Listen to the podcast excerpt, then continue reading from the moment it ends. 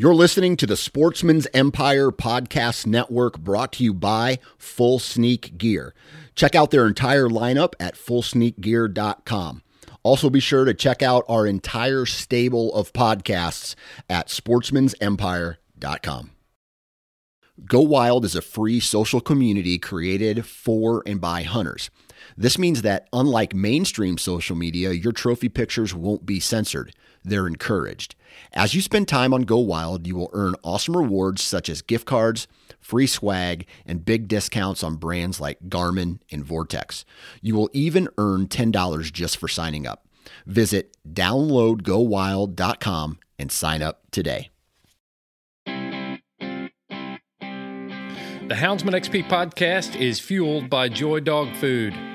Joy Dog Food has a rich tradition of supporting the houndsmen of America. Founded in 1945, Joy is proud of its history and the relationship it has built with the American Houndsman. And in 76 years, there's never been a recall. Made with 100% American made high quality ingredients, Joy Dog Food has one of the highest calorie dense formulas on the market. For 76 years, this made in America product has kept hunting dogs in the field day after day, season after season. And when we say made in America, Joy has a long track record of fighting for American freedoms by being on the front lines against the animal rights movement and their extremist tactics. Joy will fuel your hounds and fight for your freedoms, fueled by Joy.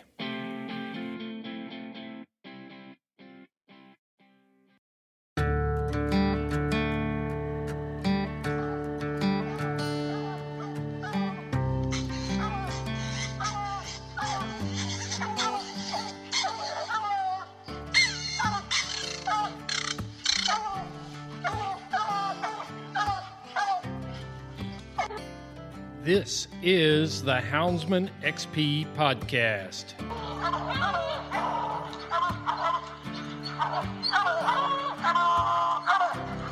Good dog, get that bear. Get that bear in here.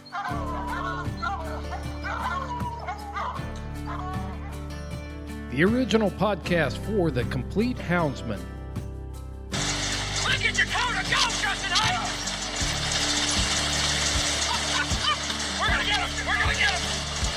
The podcast that represents our lifestyle of extreme performance. Get him there. Get him. Get him. Yeah, good boy. Ranger. Uniting houndsmen across the globe from east to west, north to south. You know, if you're going to catch a cat or a lion, you know, you have to have teamwork. We take you to the wildest places on earth. Yeah, so how many days how many days a week can you spend out there? as much as I can, to be honest with you. Anytime that I get, I'm I'm out there. Join us for every heart pounding adventure on Houndsman XP. I'll tell you like I tell everyone else, I'm going to hunt whether you're here or not, so you might as well be here.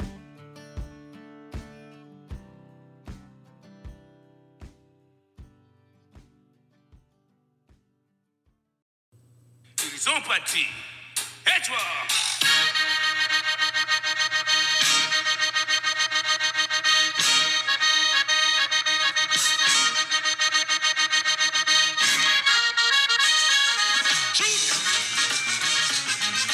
There is a place where the spirit of the men and the dogs matches and fits right into the Bayou culture. The Zydeco music, the crawfish boils, hog meat on the grill, and intense competition. We are going to Louisiana to Uncle Earl's on this episode of the Houndsman XP podcast. I am your host, Chris Powell, and I travel all the way to Louisiana to take in the atmosphere of one of the largest assemblies of hog hunters in the world. I call it Daytona Bike Week for hog hunters. We are going to Uncle Earl's Hog Dog Trials. And I drove all the way down there to capture this rare interview with the elusive, yet intellectual and philosophical Ed Barnes. Joining us for this conversation is the equally elusive, intellectual, and philosophical, and master storyteller, Raymond Plummer. These are true dog men. Ed is the owner and publisher of Tuskers Magazine. He's a master bladesmith. His book, In Pursuit of Hog Dogs, is one of my personal favorites and favorites among hog hunters worldwide. I describe Ed like this If Ernest Hemingway, Blackbeard, and Ben Lilly all got together and fathered a child, it would be Ed Barnes. I knew the moment I met Raymond Plummer that I had struck podcaster's gold. Underneath that straw cowboy hat was a man of 57 that was built like a college wrestler and a handshake like an old time dairy farmer. As soon as he started talking, I knew that he was going to be a guy that had a lot of knowledge and wisdom. And with 28 generations of Catahoulas and his breeding program, he has a lot to offer for all of us. This conversation is lively, it is informative, and the stories may affect your sensitivities. Live from Uncle Earl's, these are the Dog Men.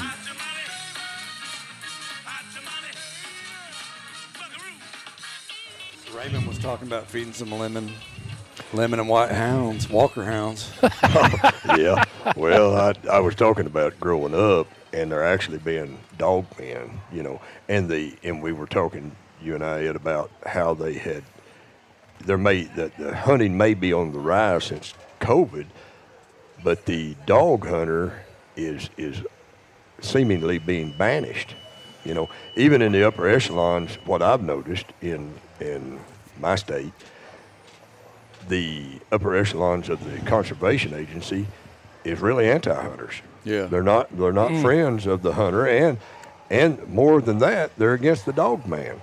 You know, uh, they they passed a, say a regulation in Arkansas uh, that you couldn't bring squirrel dogs on the WMAs in the spring of the year because they were afraid that they were going to fetch a baby deer a fawn to them. Well, statewide, I, I blew it out to all of them. I said, you know, I've hunted my whole life, and I, most of your squirrel dog breeds are, are feist dogs and small dogs. Not all, but, you know, a lot of them. I said, but large breeds or small alike, I've never seen a squirrel dog fetch a, a fawn. No. You know, just never have. And so they banned them in the name of really not the fact that they were afraid that they were going to fetch a, a baby deer. And we've got too many deer anyway. Well, I know. just had this conversation the other day with somebody. Yeah, What that comes from is a memorandum of understanding with the U.S. Fish and Wildlife Service. If they're going to get federal dollars, then they've got to shut that property down during certain times of the year because there's other lobbying groups that are lobbying for ground nesting birds and, and all this other stuff. So, talking about those lobbying groups like Delta Waterfowl and Ducks Unlimited, doing huge. I mean, they're giants. They're giants in the industry, and so they get they got the money and they got the ear and they got the influence. So that's that's a lot of the reason why they shut those WMAs down in the spring. I mean, the Is to- thing is, like, so I mean, when you hear it all the time with deer, I mean, as dog hunters, I mean, me and Raymond are hog hunters. We do not want our dogs chasing deer when we go hunting. Not for the benefit of the deer hunter, for the Yeah, benefit for of our ourselves. benefit. Like, uh, Sure. We don't. We do not want that. It Right. It impedes on our enjoyment of the hunt. right. So we're not doing that. You know, We spend thousands of dollars to prevent it. to break them off of it. Yeah. Sure, sure. Yeah, absolutely. know, That's part of the nothing- training process. Yeah, you there's know. nothing worse that day. A day have a day of hunt, r- hunt and run because you got trashy dogs. Yeah, we're And I got the trashiest dogs around. Yeah, we're not That's- after that. Yeah. we're not. We're not just uh, hillbillies that are turning dogs loose, just hoping they'll chase something. Sure, right. Yeah, yeah. Well, we are at Uncle Earl's, and what's what what town's this in? We're in Winnfield, Louisiana. Winnfield. This is the 28th uh, year that this has gone on. Uh, it's a huge event. I mean, how many dogs do you think are here, Raymond? Oh Lord, that'd be a. Uh, they're, they're in the hundreds, I'd say for Uh, sure. You I, know. I would guess if I was getting, I would guess that right now there's probably 600 dogs here. Probably- probably It- a good it's a huge yeah. event. Mm-hmm. It's a week long event. I call it I call it Daytona Bike Week for hog hunters. Y- You're pretty close to it. Yeah. Yeah, it's a week long party. We're celebrating the uh, the future of hog hunting, but we're also celebrating the uh, heritage that we have in That's hog right. hunting. Because this is actually uh, Uncle Earl was actually a Louisiana Governor. senator Senator, right? who uh, who who free ranged hogs and also hog hunted with dogs, and this is is a celebration Ed- of his Ed, uh, birthday. since you mentioned that, what kind of dogs was it that he hog hunted with? Well, we're in Louisiana. I would imagine it was Catahoulas, Raymond. uh, you wouldn't have any connection to them dogs, would you? well, uh, no, I'd say not. No, it'd be so far back that I wouldn't know. But Yeah. uh, you know, the for me, uh, you know, I, I've I've told a lot of people uh, I'm getting up in years a little bit, but when when I go see Jesus one day, I'll be feeding a cat out of a dog when I go. You know, I mean, it's just that way, and it's it's ingrained in my life, my lifestyle, my kids. They all know. Matter of fact, growing up, they always beg, "Can we have some other kind of dog?" You know, Yeah. and uh, no was the answer. But uh, I've heard, yeah, I've, I've heard that same thing. It's like we got dogs, and the kids go to school, and we got dogs at home. Everybody be talking. We just got dad's hunting dogs. I always had to keep some little ratty dog around for them to run around with. But uh, I got to do some introductions. So before we get rolling into this thing too far, so I got the one and only Ed Barnes, Tuskers Magazine. I don't think you need any introduction, Ed. Well, I don't know. Yeah, knife maker. I mean, like a master bladesmith. I don't know. I, I won't, Yes, you are. I won't claim master blades. Well, we'll claim it for you. We'll claim it for you, man. Not looking at your knives and stuff. Have you sold out this week, or were they all sold before you got here? uh, most were sold before I got here. Yeah. yeah. yep. Yep. I, I enjoy making knives. Uh, it, it comes a close second to hog hunting with dogs. Yeah. You're just kind of a renaissance man. I am a total Renaissance man. Yeah. yep.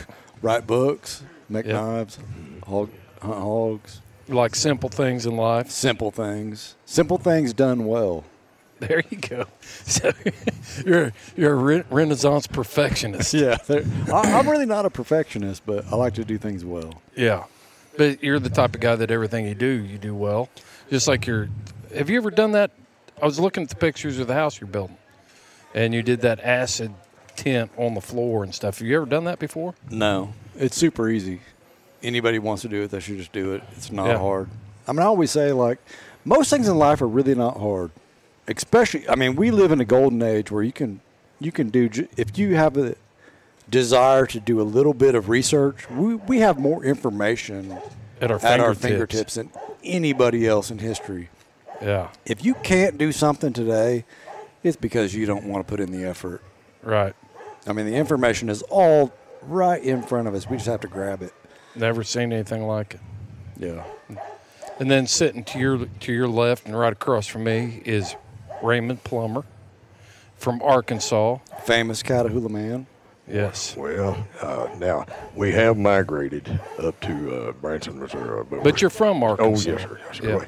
Yeah. Grew up some in Louisiana. I've got family in Catahoula Parish, Louisiana, and we lived down in Morgan City on the Gulf down there for a while. And and uh, but most of my raising was in Arkansas. Yeah. Yeah. Uh, and you know, a Catahoula bloodline man died in the war. I'm just that's just the way it is. Have you ever had anything else? You know, I've trained dogs. Uh, Schutzhund training. I've trained a lot of police dogs. You know, all your your breeds that they use for that, whether it's Malinois or or Dobermans or Shepherds or whatever is the you know the new dog that they're trying to make the best you know police dog ever. Uh, and so I've and I've trained a lot of different types of hunting dogs, everything from Labrador retrievers on down. So so I'm not mindless about the breeds. Matter of Yep. fact, I'm a dog guy, you know. Uh, but you know, with my my dogs, I am you know we live vicariously through our dogs, and if our dogs do well, we're proud, and if they do bad, we're ashamed and embarrassed, you know, because that's a little piece of us as we've trained our dog and turned him loose out there, and how he performs is a reflection of us. It's a reflection of our character, you know.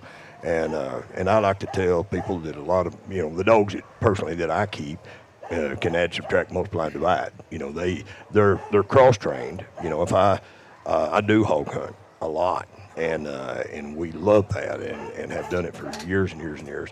But I can also where aside from, and I'm not saying that a Plott hound can't do that, because Better I do, not. Do what? Say you better not. We'll be wrestling. You look pretty Well, fit. hey, let's- Let's He wrestle. looks pretty fit. Let's wrestle. but, but you know, I, I, I, I, I keep a tree and genetic in my dogs. I believe that a dog that can tree is a smarter dog. I just, and I believe I could prove that. Uh, you know, but I can work cattle. I can catch wild cows. I can work dairy cows, not jerk the milk out of them. I can hog hunt with that same set of dogs, squirrel hunt. Uh, and I could tell you story after story of doing those very things, you know. And, and so it was like when my grandfather uh, raised Catahoula dogs. He could step to the porch in the days of open range and send old Lep to the bottoms to gather the cattle. Yeah. All right. And he could go in and eat supper. He didn't have to worry in about 30 minutes or so. The cattle would be up in the lot. Well, two or three good cowboys, because I know, been there and done that. Without a dog, it, it could take two or three days to do that. You know, What's so- that? Uh, there, there, there's a Good dog on the ground's worth three in the saddle. exactly. Yep. Yep.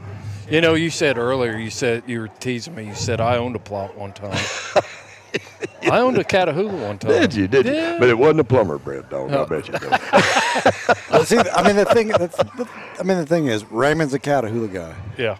I'm a crossbred guy. If it, it won't happen, but if tomorrow Raymond decided he wanted to be a Walker dog guy, He'd be successful. he'd be a successful Walker dog guy. Yeah. Uh, we have our favorites, but uh, I mean, when a dog, when a guy knows dogs, he can switch from one to the next, and I mean, dogs in general are the same. Well, and I think it too, in that, it is the ability, the innate ability of the man to be able to look at a dog and tell what he can get out of that dog, what he can expect out of that dog. And if he can't do that, he better change games. Yeah, yeah. You know. I totally agree with you. Like, you know, I always say that dog men are born. Mm. Like, you have to be born with a natural ability to to see a dog and see his potential. That does not mean every dog you get is going to be the greatest, but you can see the greatest potential out of each dog you come in You know, contact with. a dog a lot of times is they, they learn off a repetitive response. Okay, a lot of people think that a dog don't like the UPS guy because he's wearing a uniform. Has zero to do with it. Okay, what it has to do with is the nature of the dog. When the UPS guy's in a hurry and he comes flying up to your house, screeching tires and stops and jumps out quickly and runs to your door, and your dog nature in him barks. And when he barks, the guy quickly turns around, drops the package, quickly turns around, runs back to his vehicle and gone. Well, the next day, the, the, the guy does it again, and he does it again until finally the dog's waiting on him, you know, and he knows. And they think, well, he just don't like him because, well, that's not it at all. You've trained him to do that. You know, he does Well, hey- the mailman that way, does the UPS man that way, you know. And Let's so- talk about like uh, earlier today. You were telling me about in hog dogs. Lots of times we deal with dogs are on the skittish side, and earlier we were talking. You were talking about going up to a dog on the chain who's on the skittish side, and how to approach that dog and how that's going to affect that dog. Sure. Why don't you talk about that for a minute? Well, you know, uh, there are different natures, and, and I'm going to look at the Catahoula breed because, uh, uh, you know, even some of the books that are written talk about a Catahoula dog being sometimes aloof and shy toward people. Now, they can be, uh, Ours, ours was a little bit. yeah, they, Can, they can be overt toward people, or they can be a little shy or just not noticeable one way or the other. But if a dog, if you've got a shy dog, most of the time he's been trained to be shy. Okay. Now there is, you know, people have different characteristics about them. Dogs do too. Okay. Now he can be a little antsy around people or whatever, but say for instance, if I've got a dog that is that is feigning shyness, okay, I will not tolerate it. I will not allow it. Okay. So one thing that I'm going to do when that dog, if you walk up to a shy dog, oftentimes they'll lay down and roll over and expose their belly. That's a sign of submission. Okay. Uh, of not not dominance in the in the alpha order. Okay. So I will not pet a dog that lays down, rolls over on his back, expecting you to pet him. I'll stand there, and and he will roll around a lot of times until he figures out, wow, this guy's not petting me, and then he'll look at you like, hey, what's wrong? You know, I'm here. If you stand there long enough, the dog will get on his feet. When the dog gets on his feet, then instead of hand down, which is a eh, is a sign of aggression, come hand up under the dog's mouth and his, his jaw and rub him a little bit. And after you feel him kind of melt to that, then you can reach around there and pat him a little firm pat on the side. He loves it and he will come back for it. But if you continue, when that dog, I won't chase a dog. Matter of fact, the other day, this lady was chasing her dog. And I said, Quit chasing your dog. And she said, Well, I've got to catch him. I said, Go the other way. Yeah. And she said, What? I said, Start walking the other way. That's right. And the dog turned and followed her. See? And so by then, the dog's coming to you. You're not chasing the dog. So, so they do learn off of repetitive response and things that you teach them. And sometimes people teach dogs things they don't unaware they're teaching them. You know, like Where'd you, And- where'd you learn all this stuff, Raymond? From doing. yeah, absolutely. It's from doing. Yeah. Mm-hmm. And, like uh, it's funny. We were talking this morning. You were talking about that, and I, I'd never really thought of it in those terms. But I do the same thing. Like when I get a skittish dog, I'll go in their kennel and sit there for sometimes hours, mm-hmm. and I don't push the issue.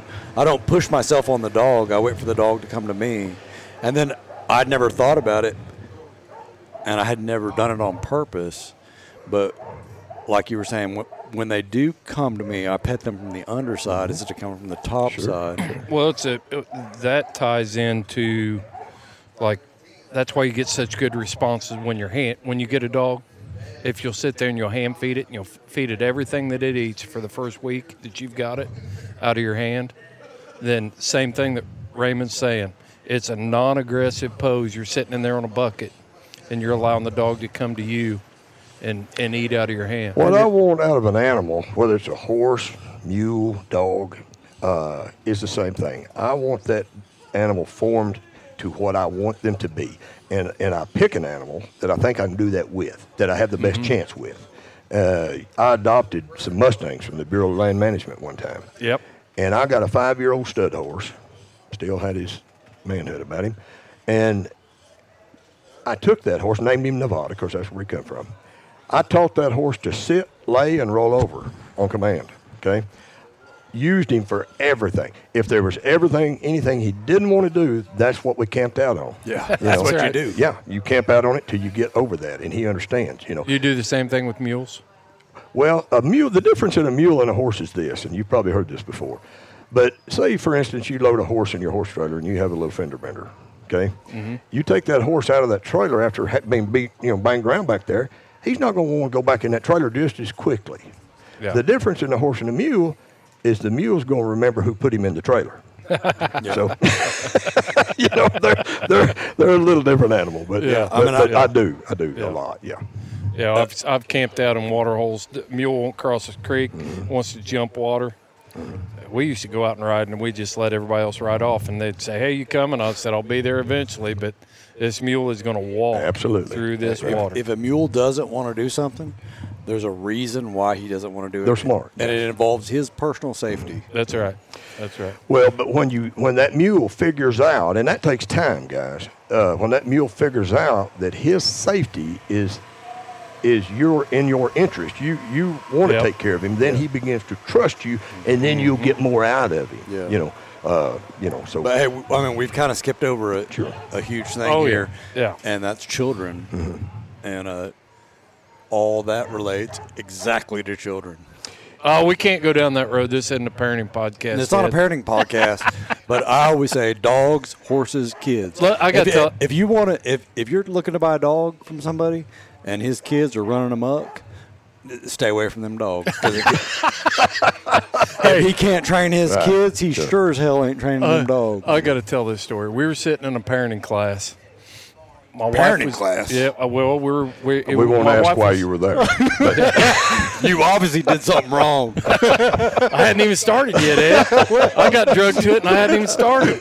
So the church was having having this parenting class for for ex, new expecting parents, and we go down there and we're doing this book and. And everybody's sharing their feelings and all this stuff, and I'm just sitting there, and I didn't want to be there anyway. And um, all these people are talking about, oh, when I have kids, I'm going to do this, and I really feel like it's important to do this. And, and finally, the assistant minister looked at me and goes, Chris, you've been quiet. What do you think? And I said, well, I think training kids is probably about like training dogs. You show them what you want, teach them what you want, reinforce it when they don't do it, praise them when they do good, and everything will be fine. It's not that Amen. hard. Yeah. You know, and I, I, I know we're steering away from a dog line here to to children momentarily, but the wife and I, Well, you were a teacher, weren't you? I was I've been a lot of things, brother. I wore a lot of hats. Uh, but What What have you done? well, we've owned some companies. Uh, owned a reclamation company. I've, I've built custom homes. Uh, I was a stock and bond broker. Traded the long bond. Uh, I was a youth pastor, minister. Uh, taught chemistry, physics, and biology, uh, and probably a few other things along the line. But but we we went into we love children and the wife and I never thought our lives would go that way, but we ended up fostering children for 10 years. We had almost 100 children come through our house in 10 years. Goodness. We adopted six. We had two biological, so we raised eight. And then we had foreign exchange students from Germany, Japan, uh, Taiwan, and I'm missing some because we had about six of those. But I, I've taught Kiwanis Club uh, basketball, Little League baseball, Mighty Might football. Uh, so for the kids in our town, I was either the coach, the dad, or, or the preacher, you know. And here's Just what a, just a role model. Yes, sir. Yeah, and, and we, of course, we uh, we helped with junior achievement. Uh, we've done a lot of different things with kids.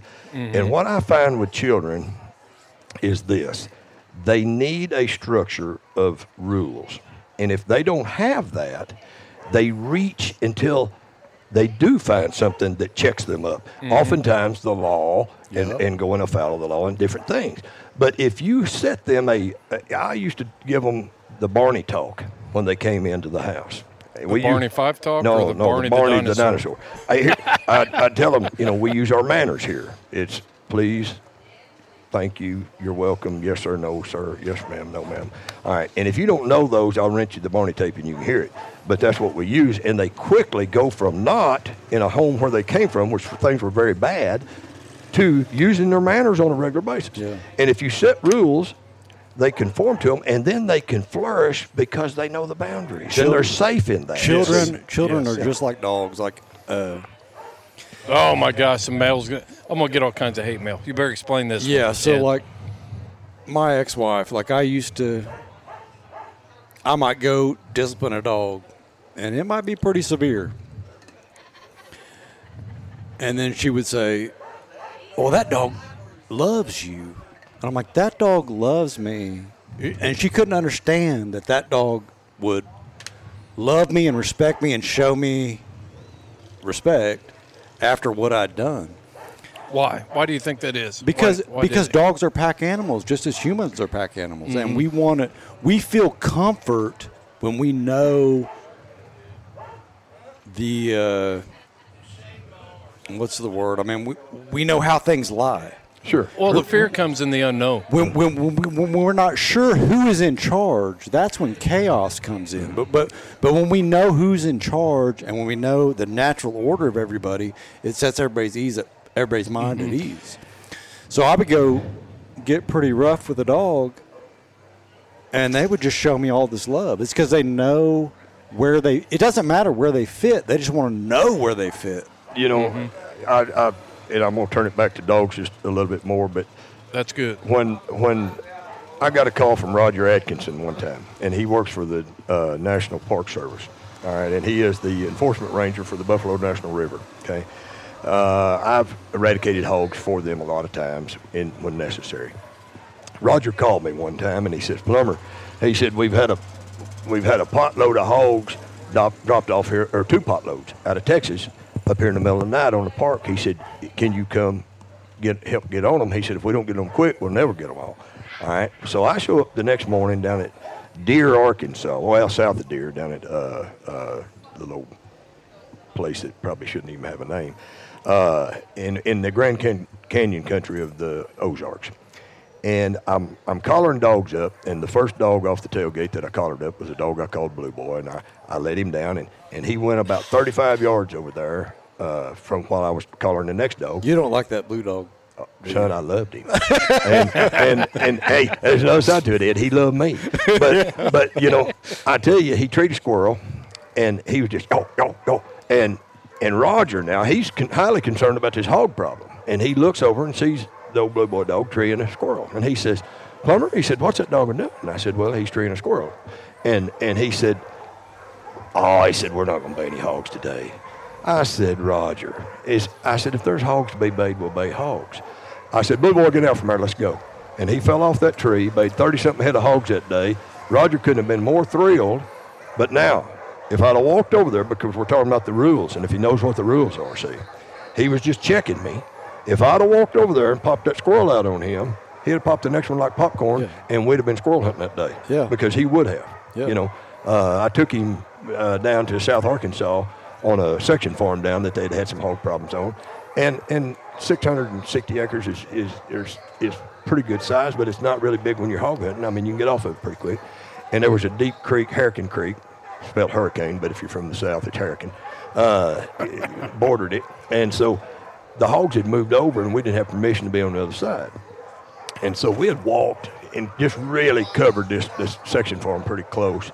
And and I had a bunch of young boys with me in their mid twenties, and and they of course they wanted to carry their ARs and all this, and I said no no no no. I said. Uh, uh, 22 mag will suffice. you know. Right. So they're all carrying 22 mags, and, and so we're on the back side of that place, and it's getting late, about 2:30 in the afternoon, and they're hot and sweaty and done warmed up, and they said, "Man, that's a lot of walking for not not even seeing a hog."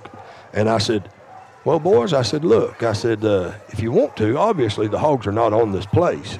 And I said, "We can't fabricate a hog. If there's not one here, it's just not here." I said, "But if you want to, we can shoot some squirrels on the way out of here." And they said, "With what?" And I said, "Well, with that dog right there." And they said, well, he hadn't looked up a tree all day. They said, What makes you think he's going to now? I said, Because I hadn't asked him to. And they kind of couldn't believe that. And I, I looked at old Blue Boy and called him. And I grabbed the limb on the tree and barked like a squirrel and said, Get him, son. They like to melted the barrels down on them 22 mags heading back out there. They killed a sack full of squirrels, had a big time. They said, We can't believe that. That said, that dog never even looked up a tree till you told him to. But he knows the rules, see, and he knows he's able. We've worked on it. He knows how. So Well, I'm glad you brought that up because I think you know we get pigeonholed on what our dogs are capable of doing. You know, you look at you look at these dogs that do all sorts of things, and to think that that you've just got a coon dog, you've just got a deer dog, you've just got a coyote dog. Man, the right dogs can do a lot of different stuff, and they can do it well. absolutely. I mean, that's, you know, like my grandfather, my great grandfather. I mean, at least in, O- I can only speak from Oklahoma, but back in those times, they were not feeding a bunch of dogs. They fed one, maybe two dogs, and Yeah. that dog could do everything. Let me speak to that a little, Ed. Here's the here's what happened back in those days, and I, I think I'm one of the last dinosaurs in that era. But when we had post depression years, open range, you had uh, oftentimes, in my family at least the case, uh, a mom and a dad and 12 kids in a two room shack. Yeah. Okay. Uh, they couldn't afford to buy sack dog feed, wormer. Okay. They couldn't afford to feed a dog that didn't have a purpose and work. Okay. So where did they get that? They went to the bloodline man and bought that dog. Now that dog, the bloodline man didn't let any fence jumper breed his dogs because he had a product, even with poor people, that he could sell. See, and and if Well, what's he, a bloodline, man? Lay that out. well, to me, and, and of course there may be different definitions from different people, but sitting in the chair, uh, our family's raised Catahoula dogs for generations. Uh, my grandfather, uh, and my, my dad, now even before them, but I was handed a pretty good set of dogs early on. All right. And we've grown that and we've bred that. Now we have, uh, over the years, uh, outcrossed a time or two. Now, I'm going to probably upset some people, okay, with this statement. Oh, But- don't do it. Don't do it. Well, too late. Too late. You gave me the mic. Okay. But, I like upsetting people. but you know, with, with, say, for instance, the, the Catahoula breed.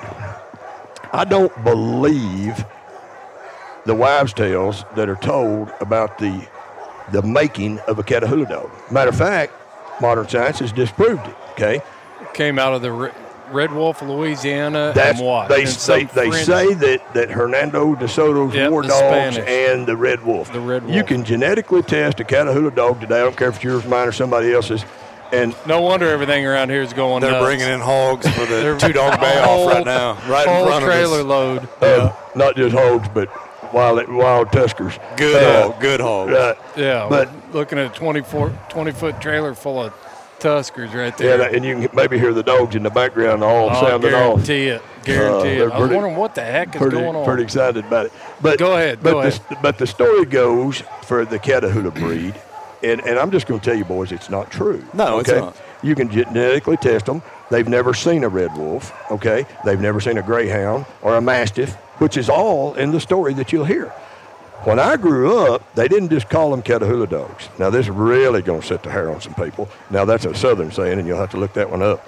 But, but, and I expect maybe you will. Uh, but, but when uh, when you look at where these dogs came from, they are a product of the Southern states, the poor Southern states, uh, post Civil War era, when we had to have a dog to help put food on the table, uh, catch fur at night, keep the family farm safe from wolves, bears, bobcats, you know, coyotes, whatever, foxes, coons, varmints from my chickens, from my cattle, from my From your hogs, corn. from those things. Had to protect them. Sure, absolutely.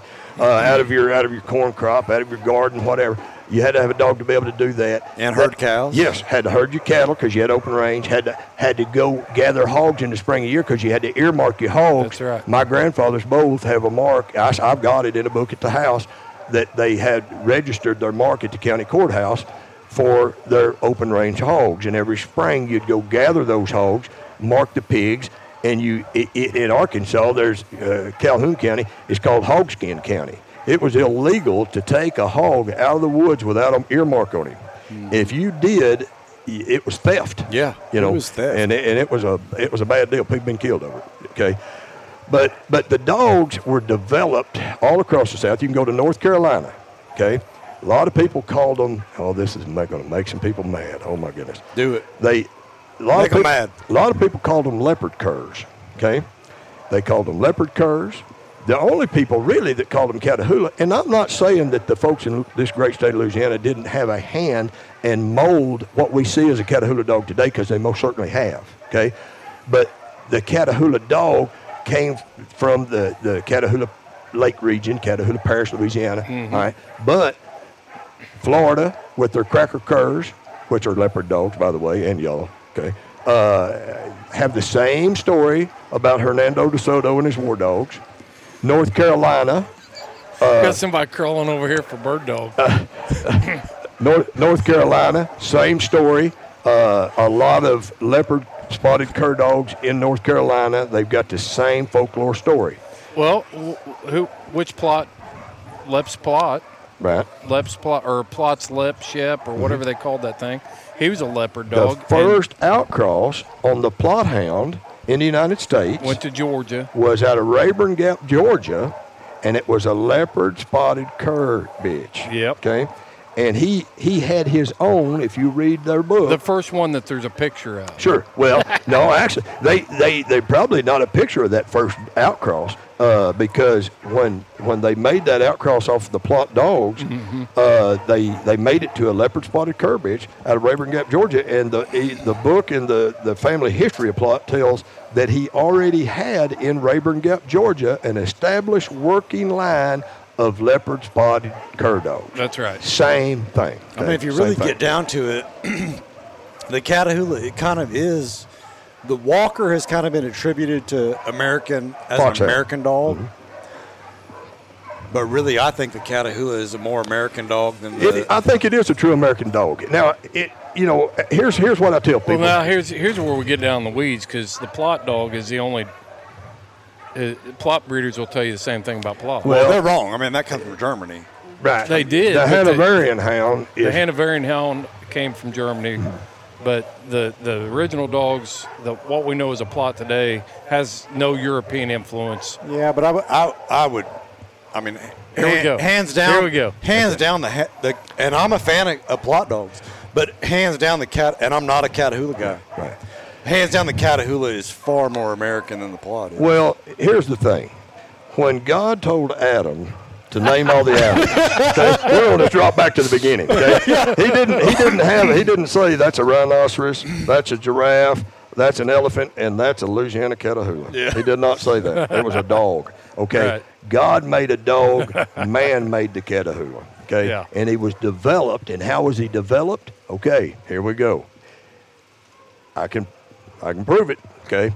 Now, the bloodline men back in those days, when it was important for your grandpa to have a working dog that was a meat dog that, that served a purpose, he could afford to table scrap that dog mm-hmm. and feed that dog. Okay, he had to have a purpose. All right. So for the bloodline man, what he what was his job was he had to have a dog, for one thing, that had drive. No, I'm, you guys are gonna have me banished, but it's good. the the, the This is what we dog out here all the that time. has the most drive, and you'll see them here today. There's several of them. I've noticed them. Is a bird dog. The back when we had birds in this country, men genetically bred bird dogs. You say what kind? Well, English uh, pointers, German short hair pointers, Right. or wire mouth pointers. All right. So they those dogs had drive. They'd work in the field all day long, flushing birds. All right. Now they had to have a dog that had to have a nose. So there comes the hound influence. If you look at a Catahoula dog, uh, if you look at my bloodline and somebody else's, you'll notice some of them have a little longer ear, like a houndy ear. That's because they got hound in them. You say, what kind of hound? Every kind of hound. Plott hounds, blue ticks, red bones. All right. And we can even get into the genetic part of it. Uh, if you look at the hound breeds, okay, the Plott hound, obviously, I used to have a Plott. Yeah, But- one. but- Used right. I had the one. Uh, and I I- have one Catahoula. But but the you know even if you're going to bench show a Plott hound, his ears. The problem with a Plott hound is his ears don't reach the end of his nose. And if a and if a bench show judge is going to judge that hound, that's one of the first things he's going to do is grab his ears, pull it to the end of his nose. If it don't come to the end of his nose or past, he's docked. That's how. Well- that's how you tell how open they're going to be. That's what we always well, do. and, and What- the longer the what are you ears, talking they- about? they'll blue tick you every time their foot hits the ground. They'll open. Okay, but but but I got those too. but we had to have a dog that not only had drive, but he had to have a nose. So now, if you look at the color palette of a Catahoula dog, uh, there's what we call blue leopard, which is merle. That's going to make some people mad too. Uh, and then and then there's a red leopard. Okay. Now, where did those colors come from? If you look at the blue tick hound, which was developed in the great state of Louisiana, if you look at the red bone hound, the red bone hound is the only member of the hound breed. Now, he was bred out of bloodhounds, but he's the only member of the hound breed that is web footed to the tip of his toes. Now, if you listen to folks in Louisiana, they'll tell you that the Catahoula evolved in the swamps, and that's why he's web footed to the tip of his toes. That's not true, okay? That's not true. There had, there had to be a genetic marker that come into those dogs that, that brought that web foot. Right. Comes from a red bone hound. I've heard all this about the Catahoula. Okay. All these things about the Catahoula that you're saying, I've heard of. It's Well, funny so- because like my great uncle, one of my great uncles, Tom Barnes, born in 1914, and he, you know, he he free range hogs in northeast Oklahoma, and uh, I had I was raising Catahoulas at the time, and I go by his house, and uh, he had Catahoulas, but he didn't he. He didn't know them as Catahoulas. Sure, right, right. He, he said they were stock dogs. Sure. Well, he started Yeah. since the time I was little. He started. He would describe these dogs to me. I didn't realize until I was up in my early twenties. I'm like, these are Catahoulas. Mm-hmm. And I was talking to him one day, and I was like, you know, oh, so you had cat? Oh, no, I didn't. I never had Catahoulas. I had stock dogs. I said, yeah, Well, yeah. I like you can talk about the original mountain cur the same way. Yeah, sure. You know, there's people that say that the original mountain cur in Appalachia stepped off the Mayflower, Hmm. you know, and never been anything bred. That's that's absolutely impossible Right. to have happened. Mountain people, and even just rural America, wasn't wired that way. You weren't going to travel. 50 miles to go breed your dog to something. You, You, could have a got- you could have a famous dog of any breed. back in those days, and he might be famous for three counties, Yeah. not Yeah. the whole state or the Yeah. United States, because we didn't have the internet back then. That Right. shrunk the world. you Yeah, know. well, my Uncle Tom, like, uh, but if you said cur, Mm-hmm. so I would start, he didn't know Catahoula, so I start laying out the other names because they got a million names. oh sure. And if you said cur, he was in his mid to late 80s, he would bow up and, like, want to fight you if you said cur. But they were obviously Catahoulas. And then we got to talking, and uh, he had bought them from Mr. Stodgill. Tom Stodgill, I Yeah. knew him well. and and and Stodgill used to travel and sell dogs, and that's and it, I kind of finally pulled it out of him, and that's where he got them was from Stodgill, and I'm like, they're Catahoulas. Well, Well, he just knew So- them as stock dogs. But where did they come from then? Okay. If they didn't come from the wolf and they didn't come All right. from the that they, they've got they've got bird dog in them. They've got hound in them. They've got pit bull in them. But let, let me let me dial it back and get the question out here. You've got them in Florida, you got them the leopard curs. Uh, we over in in Georgia, Louisiana. They're all through the they- South. Where did they come from? Where was the? Because those are all places of Spanish influence. So did the Spanish have? Here's here's where the original and, and I think maybe if you boil it down, what you're looking for is because of genetics. Where did the Merle come from? Okay, where did the Merle come from? It came from a French dog, uh, the French Beauceron. Yep. Okay. Now Tom Stodgill was a friend of mine, and he actually got a hold of a letter that was dated in the late 1800s from a couple of Cajuns down South Louisiana, and they had shipped imported a couple of French Beaucerons into mm-hmm. South Louisiana. Okay. Now these Beaucerons in in France at that time. Now, if you look them up on the internet, they come in two colors. They'll come in a, a, a blue merle or a black and tan. Okay, so that's Okay. why I mentioned the red bone bringing in the pheomelanin to make the red leopard dogs mm-hmm. because red color had to come from somewhere. And how many leopard curs have you seen that, that have black and tan markings? A lot. Oh, yeah. absolutely. Oh, yeah. Absolutely. And another thing, and you'll see that in my bloodline of Catahoula dogs. See, a French Beauceron has to at least, now, now we're not talking about maximum, in the least, they have to be double dew clawed in the back to be registered as a purebred French Beauceron. Okay? Hmm. A lot of my dogs, now not all of them, but a lot of them, and it's a throwback, will have double or triple dew claws in the back.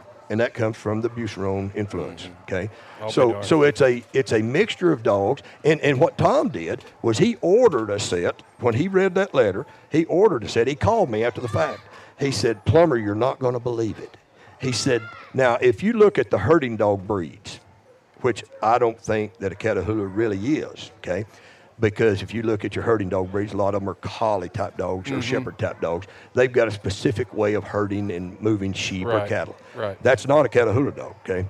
Now, Catahoulas are too rough on it, sheep. it's more of a prey drive, I believe, with a with a Catahoula dog. Now, it's it's way in my mind, in some sense, uh, in open pasture or wood lot situations, is more effective. They're head dogs instead Uh, yeah. of heel dogs. Well, and, and they will take a position. If you if you say, for instance, working cattle, and you've got a head dog one working the head, and you add one to the pack, he'll take his position.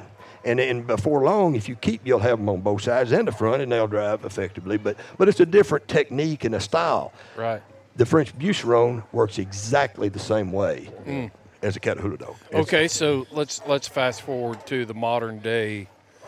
If we're gonna if we're gonna say that the leopard and the Catahoula and even influencing the Plott I mean, the, when you say leopard, like that, and that's a that's a whole other can of worms. Like, exactly that's what I was going to get to. Where did the tree come from? Because they're your dog's natural natural tree Mm-hmm. Well, dogs. now here's here's what happened. See, when I was a boy, uh, these dogs were multi-purpose dogs. Okay, they Mm-hmm. they treed coons at night, squirrels in the daytime, bait hogs, worked cattle, did it all. Okay, Cur dogs. we expected that out of them, absolutely. All right, but with the change of demographics in the United States and and prosperity, that's where I wanna go, Okay, yeah. we we started getting away from the small farms. Yep. Okay. Uh, so things changed, and, and suddenly there wasn't as much need for a Catahoula dog. And I've watched it through the decades, the changing in the Catahoula breed. Okay, and and used to now you were talking about Florida and, and North Carolina, Georgia. All right, I used to, when I was a young man, I could look at a Catahoula dog or a leopard cur dog and tell you where he come from. Okay, I could tell you the breeder. Okay, because they were breed specific. You could look at them, and his had a little different look than mine. Mine had a little different, different look than somebody else. Sure. The internet's kind of melded all that, and it's more difficult to do. But you knew Chester Wager, did you? Chester. Chester Wager.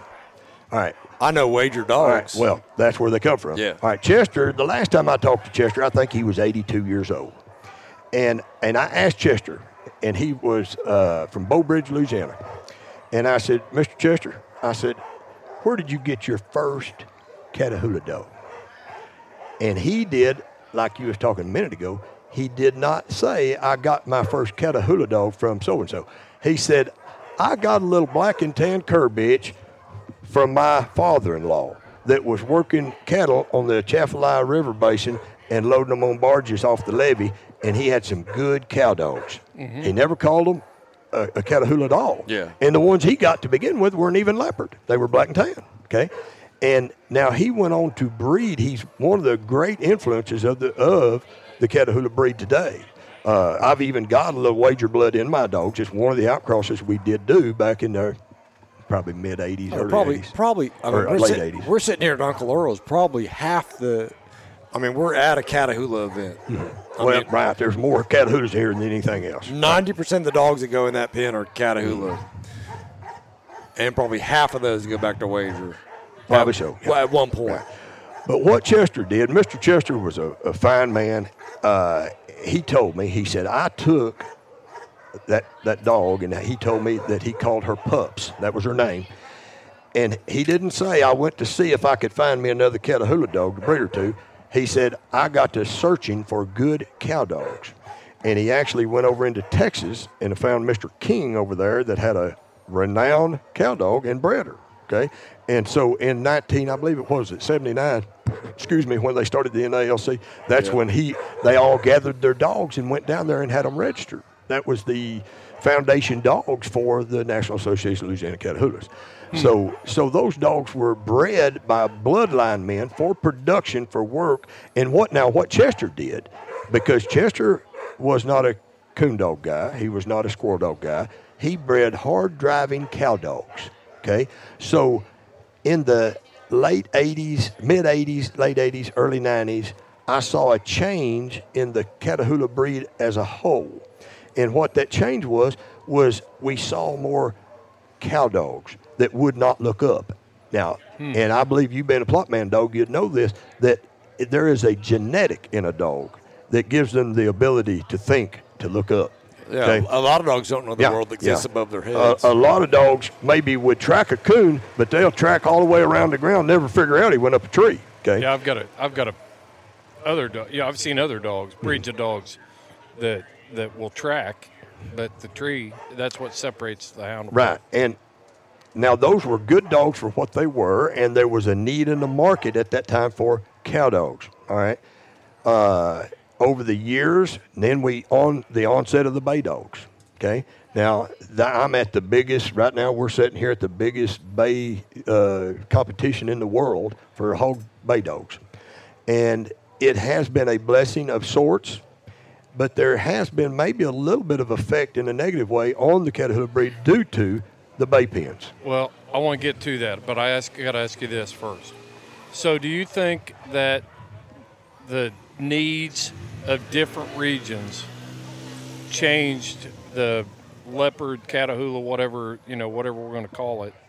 Do you think because of distinct needs in certain regions, it kind of took that track more, Absolutely, yeah. more than other Sure, areas? I mean, absolutely. it, it has to. I mean, it, if we stop, you know,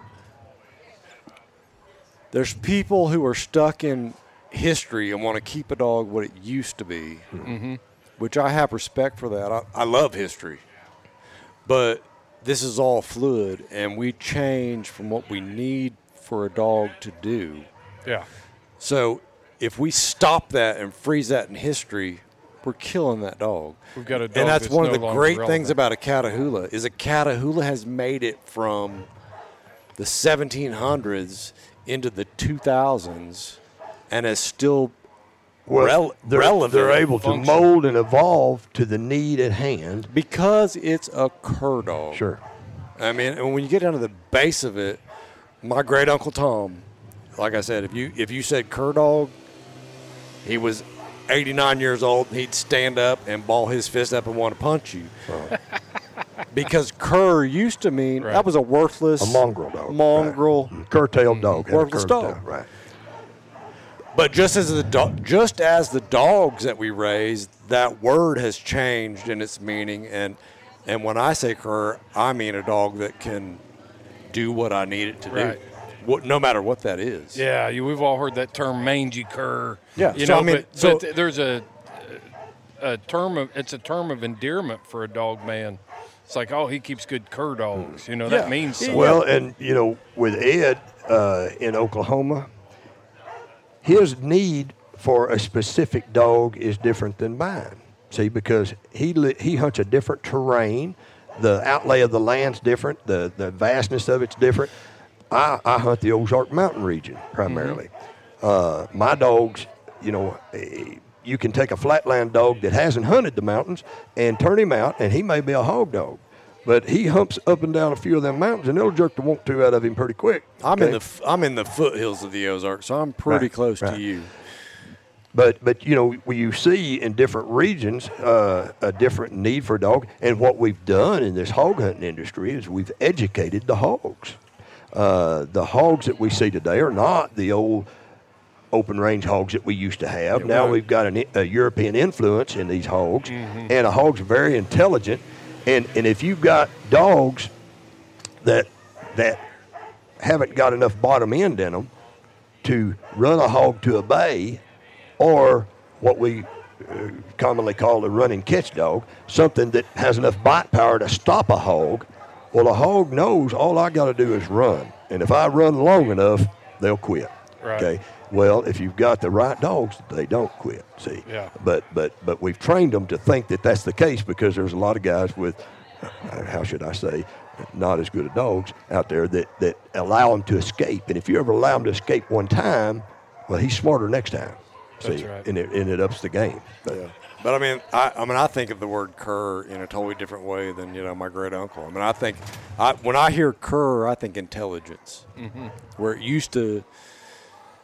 That wasn't the connotation that came across was intelligence, but right.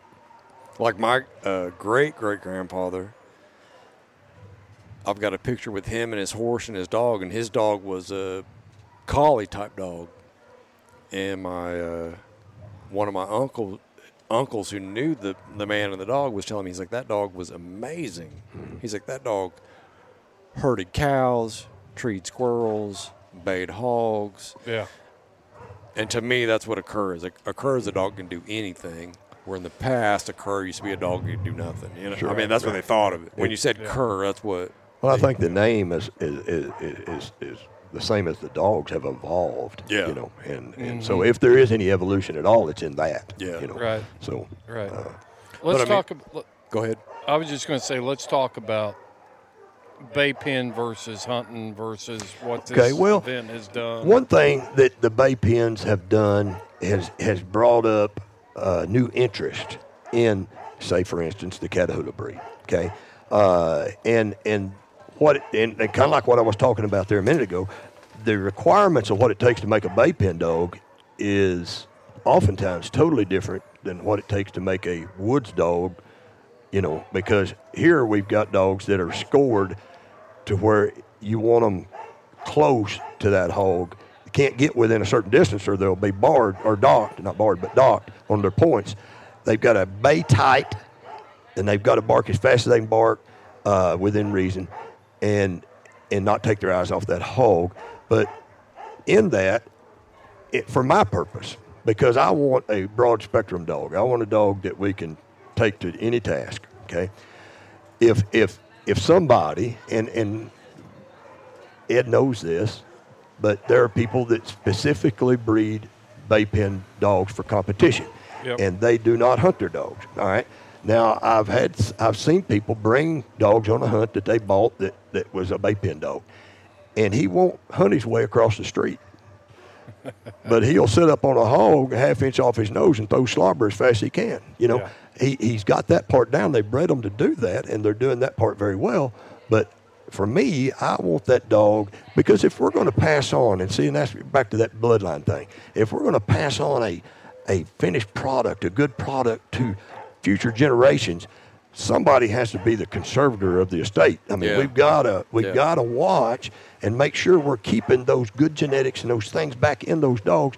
And and so when I send a dog to somebody that's got my name on it, it's, it's very important to me. It may I may send it to a friend of mine or somebody else or whatever, but if that dog doesn't work, he's got my name on it because I live vicariously through him. See? I mean, So basically, what we've, you know, hog baying evolved because hog hunters got, you know, like we all do. If me and Raymond went hunting, we'd probably, maybe not the first time, but probably the fifth time, Raymond would be like, "My dog's better than yours." I'm like, "No, my dog's better than yours." so that's where this Sure, sport sure. that we're sitting at. That's where that came from. it's Right. competition. That Yeah. this this It's the same way with competition coon hunting, Ed. You to know, to a when- degree, but not quite as far. So I mean, this came from like, okay, well, you think your dog's better than mine? Well, let's set up a competition and let's see whose is better.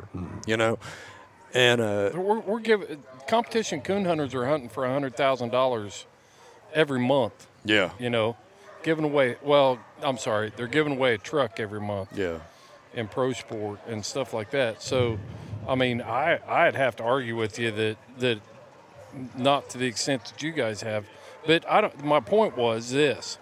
I don't care whether you've ever entered a competition hunt or not. If I raise this dog and I train this dog, when I was just starting out, John Ashby and I would be out there hunting, and we'd be keeping score in our own heads. You know, whose dogs did what and how they did them and yeah. stuff like that. you know, that. I mean, I'm not a competitive person. Okay, so I've got two, three guys that I hunt with all the time, and like I said, I'm not a competitive person at all. So like when when I go hunting, and the guys I hunt with, we think of ourselves as more of one unit than Yeah. four different dudes who have four different sets of dogs. So I'm proud when we when the dogs do good, even when they're not my dogs, because we've all kind of in our group, we've all had a hand in training these younger dogs. You know what I mean? yeah. uh, yeah, these dogs might belong to this guy and that guy, but we've all been hunting together the whole time, and we've all kind of Each each one of you just has a set of dogs you're responsible for feeding and taking care of. yeah. I mean, we feed these dogs, but but we've all trained these dogs together, That's and, right. and it's more of a to me, it's more of a community thing. So, I, but I'm not a competitive person. But you come here, so what I'm getting at, so this this evolved to see who's got the best. Yeah. But like anything, like competition coon hunting, over the years, you get a competition with money involved, and people are going to start breeding dogs to the competition and not to the hunt. Absolutely. And then after 20, 25 years, it evolves to where you get dogs that are bred to the competition to win money. And they've gotten so far away from the original I think thing. it goes back to what you were saying about regionally it can happen. You know, a different function or use for a dog, and a dog maybe takes a little different direction. You know, uh, and you know I hate to say this, but uh, it- one of the things that has has really hurt the Catahoula breed uh, is what I call the hobby breeders. And, and, and the curse of the Catahoula dog is they probably got the largest color palette of any dog breed. Yeah, it's terrible. and and and so they can come in just this array of colors and and then they have these beautiful glass eyes and things. And so a lot of people they want a catahoula dog to look like a catahoula dog but mm-hmm. definitely don't act like one okay? They want it to be like their french poodle that'll sit on the couch with them and watch tv well i tell people to call a catahoula dog a dog is like calling a game rooster a chicken okay the fact is, a game rooster is a chicken. He's just the most different chicken you're ever going to run into. And if you've got a well-bred Catahoula dog, that's the way he is too. You either give him a job or he'll find one, and typically the one he finds is the wrong one. That's you know. exactly right. So- I've said that about border collies. I said that about the Catahoula we had. And any high drive dog, if you don't find a job, they're going to find one. That could be chasing cars. That could be That could be chewing the, killing your chickens. That could be chewing the siding off your house. I've had it happen with all of them. you know that you don't get a job for them. Yeah, absolutely, absolutely. But you know, a lot of people uh, they don't think about that. They just want the dog. You know, they want a dog, and they, he's beautiful. I want him. And then they get this grizzly bear home and don't realize what they've got. And Yeah. you know, what are we going to do with this thing? I mean, he's just killed the neighbor's cat, and you Yeah. know, and, or, or something terrible. You know, and, and now we have to deal with that. Yeah. You know, pick a different dog. right, exactly. Exactly. I just saw the dog for him, that French bulldog walking down through. That'd be a great dog for Yeah. him. So, hmm. Yeah, I mean, I mean the Bay Pen. It's amazing to watch. I mean, I don't discount the Bay Pen side of it. You know, I mean, you they've trained dogs to stay six inches from a hog's nose and take a charge without making a loop, and that's amazing. But like I say, it's gotten so far. It's gotten so far from the hog hunting side that it's become its own thing. Oh, it is. and Its not own to entity. and not to discount this because that has its can own. Can you still reach into that genetic pool and pull out what you need? Not really. If you if you did, it would not. I don't think it would be an immediate thing unless it was just kind of a freak. You know, if you did pull out of something here, and and and you wanted to turn it back to its original purpose, there'd have to be some breeding and training to gain back what we've lost, or or at least what we've changed the purpose of. I what mean, there's. repurposed. I mean, you know, there's there's pro guys down here who are going to spend ten thousand in entry fees this week that do hog hunt, but they have they have for the most part they have their hog hunting dogs and their bay pen dogs. Competition bay dogs. You'll. I mean, there's a few. There's a few, not Yeah. very many, but a few that will do both. But you could take a bay pen, say we'll we'll talk about a Catahoula. You could take a excuse me, a bay pen Catahoula dog, a woods Catahoula dog, or some hobby breeder's Catahoula dog, and set them beside each other, and you can't physically look at them and tell the difference. no, mm-hmm. no. You know, it, it's only when you put them Yeah. to, to Yeah. purpose that you Well, find out. and, you know, and, what and, and that's what's and, and that's where this sport is changing the last three years is that so today i helped uh, a woman friend of mine run in the sportsman class so used to this was just totally pros now you got the pro class then you got what they call a woods class which is guys who are going to hunt them dogs, but they're also here to bay them dogs. And then you got the sportsman's class, which is guys who only hunt their dogs. They've never been to a bay pen. And like on the sportsman, you can enter a sportsman dog for 30 bucks, where a woods class or a pro class dog is going to cost you 190. Yeah. So they're opening it up. They've they've realized this like kind of divide, this split That's cool. and, That's, and they're opening it up to where new guys can come into this. You know, still uh, have a function. They still want to come. They want to see. I've always thought about, you know, what would my dog look like? How would he be scored in a bay pen? Yeah. I've only been a hog hunter. Now Yeah. I can go to Uncle Earl's Yeah. and, and enter that class. yeah, That's forward thinking right there. yeah. I mean, I'm yeah. That, that's exactly what it is. And Mm-hmm. and and me and Pat and Jake have been talking about this for years, and that's where it comes from. Is that uh, you have to you have to introduce new blood into this sport, or it's going to die just like fox pens. Well, it's just like it's like NASCAR. You know, you look at you look at NASCAR, and then you've got you've got late models, and you've got sprint cars. You know, a sprint car guy's not going to show up at Talladega next week and compete and win. Yeah. and win. Yeah. So there you go. You know, so Uncle Earl's has has seen that need and made it. I mean, it they're, where they yeah, I mean, they're thinking about the future and Yeah. how to grow this sport or keep it as big as it is Mm-hmm. now. And, and to do that, you have to bring new people in. Yeah, yeah. Yeah, I mean, it. Uh, yeah, I mean, I'm sure there might be some Fox events that are as big as this. I've never been. This is the biggest dog event I've ever been to. Yeah, Autumn Oaks is Autumn Oaks in Richmond, Indiana. The Coonhound event is huge. Huge. Yeah, they they'll enter, you know, 11, 12. I think the biggest year they had 1,200 dogs or so Yeah. entered. So, I mean, it is it's huge. I mean, this Um, this week we're running uh, in the two dog. There was 251 pairs.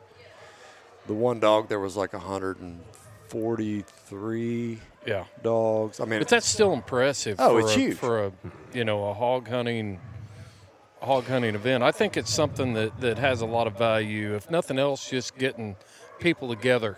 Yeah, you I know. mean, hog hunting doesn't have the uh, ancestry that coon hunting or fox hunting has in America. It's growing. I mean, those the those sports are dropping while coon hunting or hog hunting's on the rise. You know, I, and I don't know, I've not done the polling myself, but I've heard in the last few years, uh, prior to COVID at least, that, that the number one fastest rising dog sport in America was hog hunting. Yeah. You know, Yeah. it's, it's really put a shot in the arm to some of these hunters, you know, that, that while now we've got something, and I will tell you this, and Ed could probably uh, testify to that as well. If you don't want to get hooked on it, don't ever start trying. Yeah. Don't try it Yeah. because Yeah. it'll get in you and on you, and then you can't quit. So well, I mean, it's yeah, kind of uh, like you know, like running uh, foxhounds in the open, coyote dogs, running dogs. I mean, that's a dying sport because I mean, it's not high excitement. It's, I mean, when I, I haven't done it in a long time, but when I was a kid, it was a bunch of old men sitting around fire. sitting around a fire on the side of a dirt road, drinking whiskey And and, arguing "All right." about whose dog was in Who, front. whose dog's in front, right? well, a lot of new kids didn't get into that. it wasn't fast paced enough. it wasn't fast paced. Yeah, we used to have a coyote. And you know, coon hunting is kind of on the wane. It's not that. Fa- I I know so many hog hunters right by my house that were coon hunters, younger kids, and they went coon hunting or they went hog hunting one time, and they're Hey, done with coon Well, dogs. it's also our game departments are making it.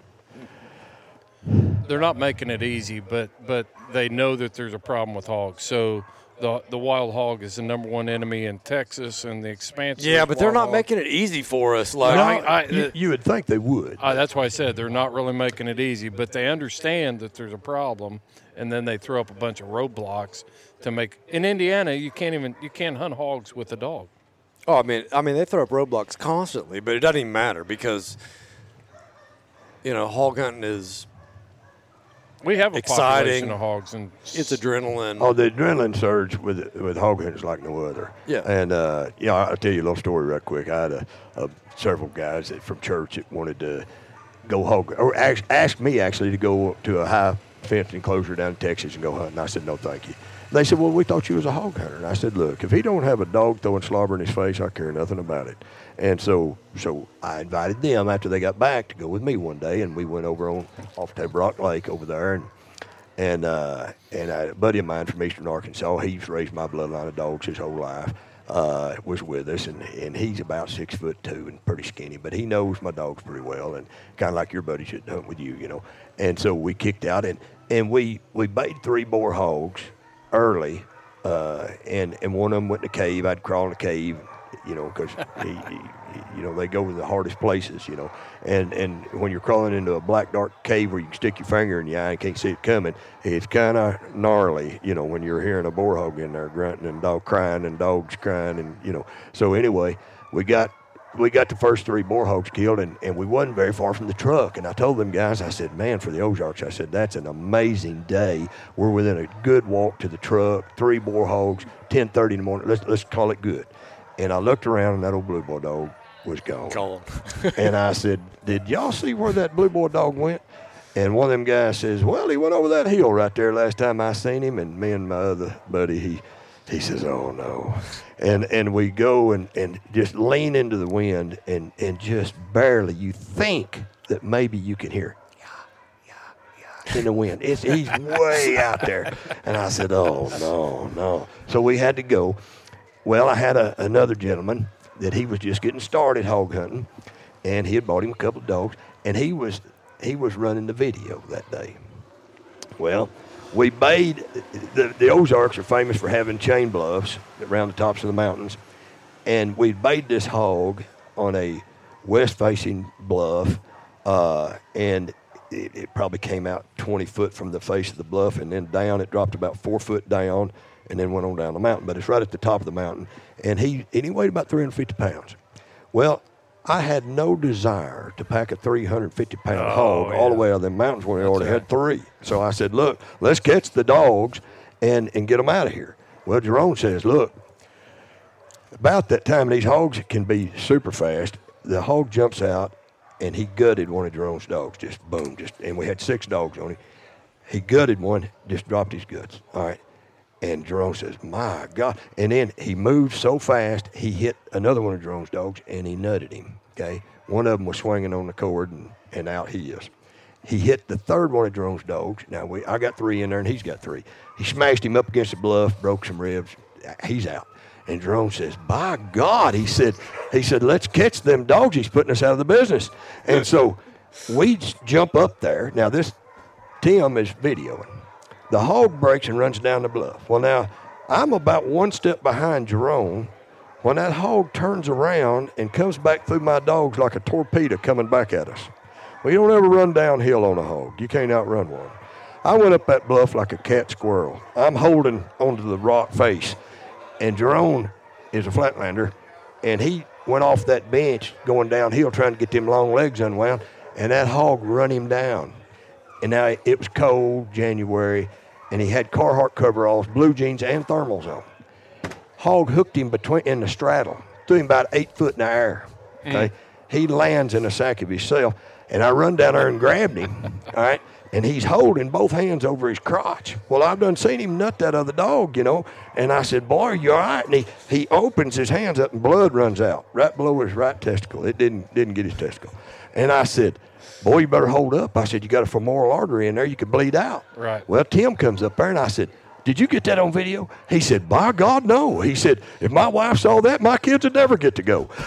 well, so I said, You watch him. Don't let him bleed out. I'm going to get the dog. And so I headed down the mountain, come up the other side. We bayed the hog again. Well, I'm not big on calling old blue boy off of a hog. Now I can call him off cattle, but he had never had never had called him off a hog. And so I called to him, and he looked at me. And when he looked at me, boom, that hog hit him. And Bud, I, I mean, just immediately, I pulled out and shot that hog right between the eyeballs.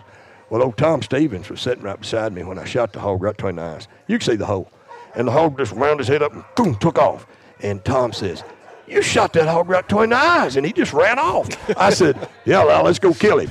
And so we went on down and killed the hog. And I come back, and Jerome is poking the guts back. And this is probably terrible for your podcast, but he's he's poking the guts back in his hog, or in his dog. An hour and a half podcast down the tube. And, and so, so I said, uh, I walked up there, and he says, "Boy," he said, I, "I know what you think of me now." And I said, "What do you mean?" He said, "Look, that hog gutted one of my dogs. You didn't shoot him." He said, "That hog nutted one of my dogs. You didn't shoot him. That hog cut me, and you didn't shoot him." He said, "But he cut that blue boy dog. and You shot him quick." I said, "Jerome," I said, "Good hunting partners are dime a dozen. Good hunting dogs hard to find." you know, that's one of the Oh, best things like about hunting with a dog is if I'm hunting with a gun and I get tired, I'm finished, I just go home. Hunting with a dog, you don't have that option. No, that's right. We are there from start to finish, and we don't even decide when the finish is. Sure, sure. That's right. I- That's right. I care that ties into a podcast we just dropped this week called uh, Sacred Pursuit, where we talked about fair chase. Well, it wasn't this week; it was a couple weeks ago. But uh, with T.L. Jones, we talked about people that want to say that, that hunting with dogs isn't fair chase. It's, like, the you gotta be fairest chase me. there is. It's nature. That's We're right. just standing behind nature a little bit. Yep. Yep. Sure. But guys, we better wrap this one up. Man, it's been a great conversation. It's been awesome. Yeah, we could. I go- just kind of pushed the record button and let you guys talk. Yeah, we could go for hours. I'm sure. Oh, I'm sure. Oh, I'm absolutely. Sure. You know, Absolutely. But uh, we uh, we appreciate her. I do, uh, Chris. Appreciate you allowing me to come You on your bet. podcast with you, and and uh, hopefully I didn't get you too deep in the weeds with some of your listeners there. But uh, No, not at all. These guys are all hunters. We'll probably, you know, it, it is what it is. It's real life, and we tell the truth on this podcast. So, so for sure. Yeah. Ed, what you got planned? What's going on at Tuskers? Oh, we're gonna sit here for a couple more days and go home and rest for a couple weeks. Been out here all week. Yeah. Everybody needs to check it out next year. Like I, I always tell people, I mean, I told you, Chris, like even if you're not a hog dog guy, if you're a dog hunter, oh yeah, you come to Earl's you are going to have a fun time. It doesn't matter if you're a coyote hunter, Sure. beagler, Absolutely. squirrel hunter. well, dog people just like to get together, you know, and Yeah, and- I mean, we, we have fun. We tell, and it's all the same. You know, I mean, uh, we're all in the same boat. Squirrel hunter, hog hunter, don't matter. Well, anybody that is a dog person that enjoys the dog hunting sports, I don't care if you're a, a duck hunter, you you've got to appreciate the work ethic and the training and the effort that these men have put in and women have put into their dogs and the dogs themselves. So I mean, bet. what I always say is like, okay, so I'm a hog hunter. I run the squirrel dogs a little bit. I don't care about hog. Like I'm after superb dogs. I just happen to judge my dogs off of a hog because I think it's a really good. Uh, for, for where I live and what I've got to judge my dogs against, I think a hog is the best thing to judge them against. What does a hog offer you? Oh, well, I guess we're not going to cut this off. We're going to keep rolling. So, what do you judge? Because that's too good of a question. Leave it laying. What do you? What does a hog offer you to be able to judge the quality of your dog? first and foremost, a hog offers me the, the, the opportunity to judge my dog on drive. Mm-hmm. Their their heart, their gameness, how willing they are to stick with something that's hard for a long time. A squirrel, to me, a squirrel can't offer that. A rabbit can't offer that.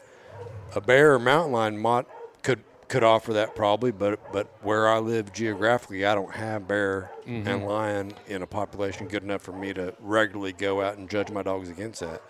But that's what I'm after. I'm not after a hog. I'm after su- superb dogs. I think I think what has happened though, Ed, it, it, uh, a hog or swine is is highly intelligent, and we have not only developed our dogs, but we've actually developed the hogs Oh, yeah. to be a greater challenge. Oh yeah. And so mm-hmm. I tell people they can run like a deer, Yeah. climb like a mountain goat, fight like a grizzly bear. What's there not to love in that? Yeah, I mean the the hogs that me and you chased today are not the same No, hogs that my grandpa Right. chased in 1960. Right. They're a totally different mm-hmm. species. And we've done that to them by uh, not so natural selection. Yeah. You know, uh, it, the hunting sport has driven the species to be what they are today. But you but you know what I mean? Like so so I'm vice president of the Oklahoma Dog Hunters Association. So I go to a lot of different dog hunting events, be it bird dogs, squirrel dogs, rabbit dogs, hog dogs, coon dogs, box dogs. And the the the underlying factor in all those all the all in all those dog sports, it's not really about the game. Like I it's it's not really about the It's, rabbit. It's not about killing the. the No, game. it's it's about superb dog. It's about dogs that can do a job really well. Mm-hmm. So we're all just after superb dogs. Yeah. We just measure them against different game. right. So if hog hunting becomes illegal in the next ten years, am I not going to have any dogs? Hell yeah, I'm going to have dogs. I'm just going to find a different game to measure those dogs against because the hog means nothing to me. I mean, I eat them, but I don't give a shit about a hog. Right. Hey, Chris, if you don't mind, I'm going to plug this just a little bit. I wrote a poem, and uh, you wouldn't think of an old guy like me to write poetry, but I did write a poem. And I'm going to read it. And I think it, it encompasses a lot about what we've been talking about. Uh, yeah, I called it Old Blue. Imagine that. He might like that dog a little He bit. might. He might. He, Hey. sh- he left his buddy bleeding out on the side of the mountain to shoot a hog. Right, right Back to on save the dog, no doubt. I could tell a few more along that line too, but uh, it goes something like this: The last of the kids had left the farm. There was an echo in the house and a pretty lonely barn. Varmints had gotten into the chickens. Eggs they were a few. The wife sang hymns from a lonely window view. That ornery longhorn bull had torn through the fence and left for the other side. The neighbor's calves will now be sold for bucking stock, both far and wide. Wild hogs have come up out of the river bottoms looking for food along the way. They gobbled up my corn crop and left only divots where there should be hay. Farming profits were down and laborers were few. Chores were piling up. What's an old cowpoke to do? What I needed was help for very little pay. Maybe a dog would work if I could just get him to stay. When asking around at the local feed store, a man's name came up that raised dogs of legend and lore. Cur dogs are the breeding. only the bloodline man knew, there were rumors of wolves, hounds, bulldogs, and maybe a bird dog or two. He sold his dogs to rodeo stock contractors, farmers, and ranchers alike. He sold them for hog dogs, coon dogs. Yes, these dogs were bred for grit, all right. Leaving the co-op with fresh directions on my mind, thoughts danced in my head of the perfect dog that I would find. The stories were mingled with expectations and popping of gravel far behind. The road was full of cattle guards, mud holes, switchbacks, and low-water gaps. Now to meet this fiery-eyed man dressed in cowboy hat, boots, wild rag, and chaps. Instead, I found him dressed in overalls, all bent and gray and old. All the dogs sounded the alarm. There were even more than I was told. The dogs were black, white, red, yellow, brindle, and blue. They had eyes of brown, white, blue, green, and amber, too. Some were bobtailed, some were long, some were fine made, some were strong.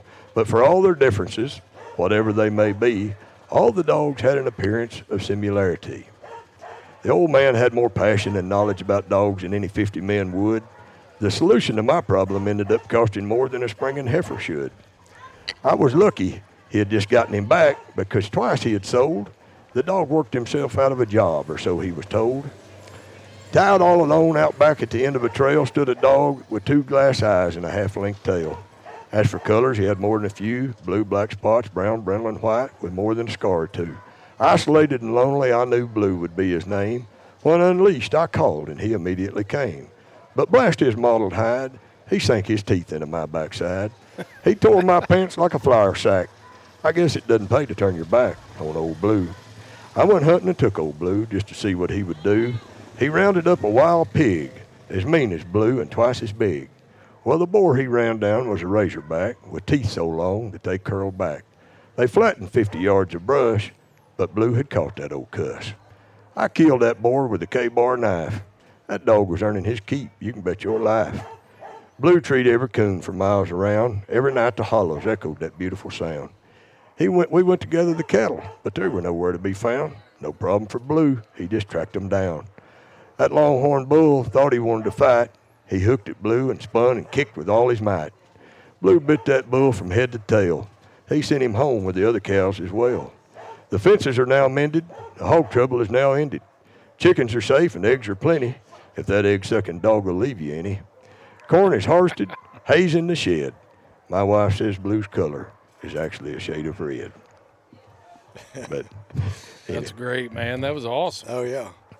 Well- Plummer, Plummer's like me, when it comes to written word, he doesn't uh, hesitate to get pretty long with it. yeah, well, it is a lengthy poem. It Oh, is. it's, a good, it's, It's worth though. every bit of it. It's but good. you know, I tried to really encompass a storyline in it that could be a little humorous, but yet have a lot of facts in it. You know, There's a it's- lot of it's lot true. Going Sure. there. It's Yeah, true. yeah.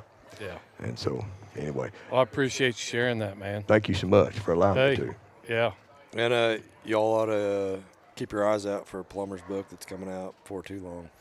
Well, I, I I will be with the great Ed Barnes here publishing a book, so you know, kind of look for it. Maybe it'll have it'll have that. some stories of uh, legend and lore. And some knowledge. Uh, Yeah. well, you know, we'll we'll try to encompass you know a little bit about hunting in the Catahoula breed, but You bet. but anyway, Well, I appreciate it. And uh, yeah, we're live from Uncle Earl's. Great time. Yeah, check out Tuskers Magazine. Where they find that at, Ed? TuskersMagazine.com. TuskersMagazine.com. We've actually given away a couple of your your books. Have you? Yeah, yeah. On our Patreon drawings, we've sent those out. Good deal. And uh, uh, what's the name of that thing? In Pursuit of Hog Dogs. By Ed Barnes. I'm, Ed Barnes, Yeah, the I'm one in- and only Ed Barnes. I'm in pursuit of hog dogs. I'm not sure I've quite found them yet, but I'm going to keep going my whole life. It's a great book. It should be on everybody's shelf. If you collect, if you collect dog books, you should have In Pursuit of Hog Dogs. So it's got your whole life story in there, pretty much. Today- Most, a lot of it anyway. To date, I'm working on ep- episode two. There you go. There you the go. evolution of Ed Barnes. Yeah. Yeah. yeah. Still chasing horn uh, well, I appreciate it. All right. Thanks for tuning in to the Houndsman XP podcast live from Uncle Earl's. We'll see you next year. You bet. We'll be here next year. Until next year, this is Fair Chase.